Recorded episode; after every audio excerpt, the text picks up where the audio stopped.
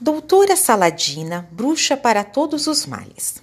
Toda a gente sabe, ou se não sabe, devia saber, que o reino das bruxas e das fadas existem bem perto de nós. Só quem tem coração de pedra que não os vê. Ora, num desses reinos havia uma bruxinha que, desde muito pequena, se habituara a brincar ao esconde-esconde com uma pequena fada do reino vizinho. Isso acontecia porque, claro está, nenhuma das famílias tinha conhecimento de tal fato insólito. Encontravam-se as duas nos limites dos respectivos reinos, escondidas entre os carvalhos e os abetos que serviam de fronteira.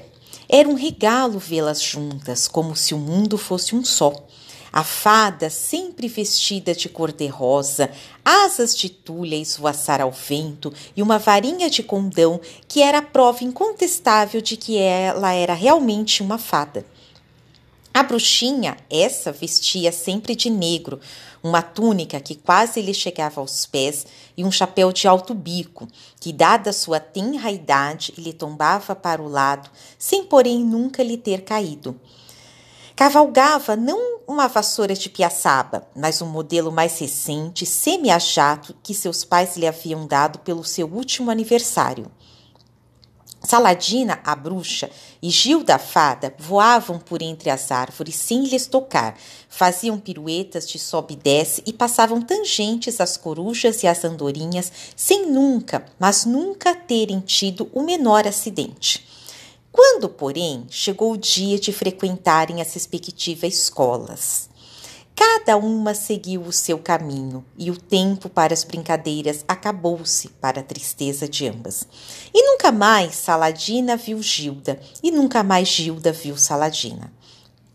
Os anos foram passando no calendário das bruxas e das fadas, que por um acaso é o mesmo, até que um dia Saladina completou o décimo segundo ano e teve de escolher uma profissão. Queria ser doutora, mas doutora médica. Os pais pasmaram com tanta pretensão.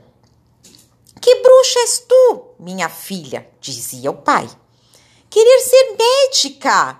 interrogava-se a mãe. Mas afinal, tu és uma bruxa ou uma fada? questionavam ambos. Saladina estremeceu.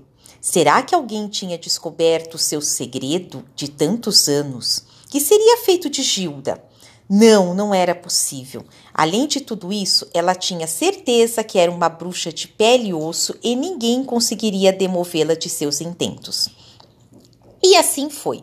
Entre o choro da mãe e o olhar reprovador do pai, lá seguiu para a grande escola de medicina que ficava no reino dos humanos, pois no país das bruxas só havia a escola superior de feitiços e de magia. Para trás ficou a túnica negra, o chapéu alto e a vassoura semi-jato.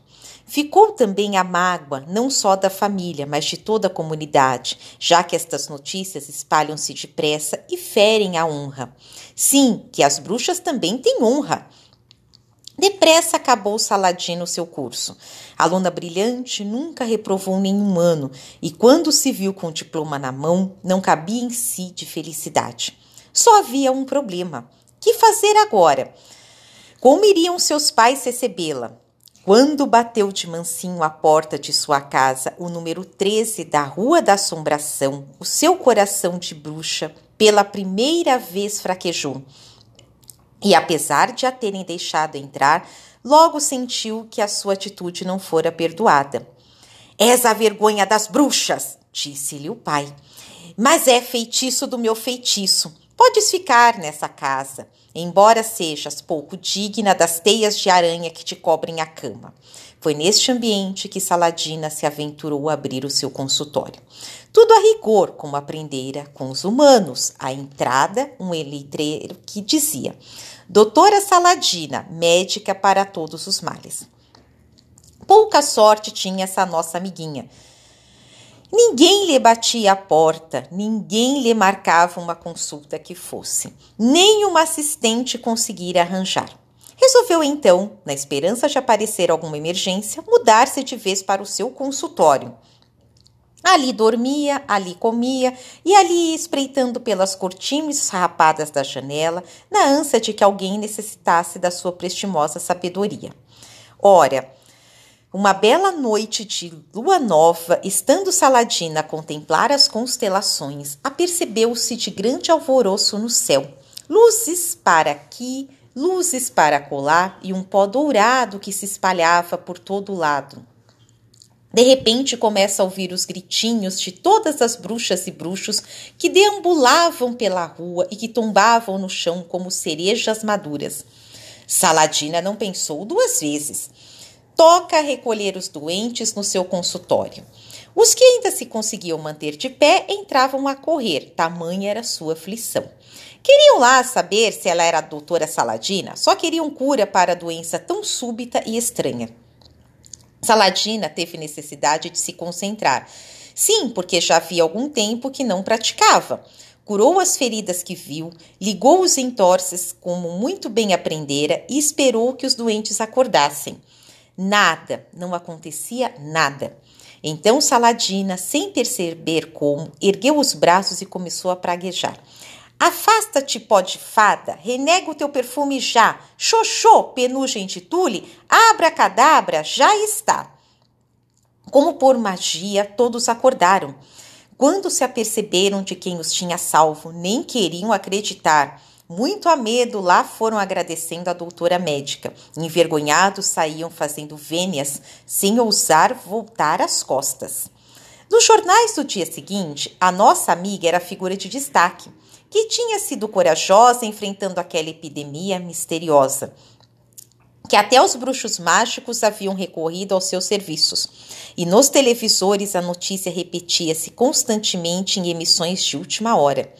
Quem não entendia muito bem este fenômeno era a própria Saladina, que ainda hoje está para saber como lhe foram sair tais palavras da boca. O que ela também não sabe é que naquele dia os serviços secretos do Reino das Bruxas tinham registrado uma invasão do seu espaço aéreo por um pelotão de fadas, comandado por Gilda, mais conhecida no meio da espionagem por Agente Secreto 00 Pó Dourado. Claro está que este fato não veio nos jornais e permaneceu fechado a 70 chaves no cofre dos segredos da bruxa reinante. Quando passarem por aquela rua além, aquela logo ali acima, se estiverem atentos, poderão ver a fila de clientes que Saladina tem à porta do consultório. E talvez com um pouco de sorte consigam vislumbrar um vulto cor-de-rosa que esvoaça levemente sobre o edifício para não ser detectado pelos rares do reino. Quem poderá ser? Pois se virem tudo isso, não se assustem. É que bem perto de nós há o reino das bruxas e o reino das fadas, e só não os vê quem não quer ou quem tem coração de pedra.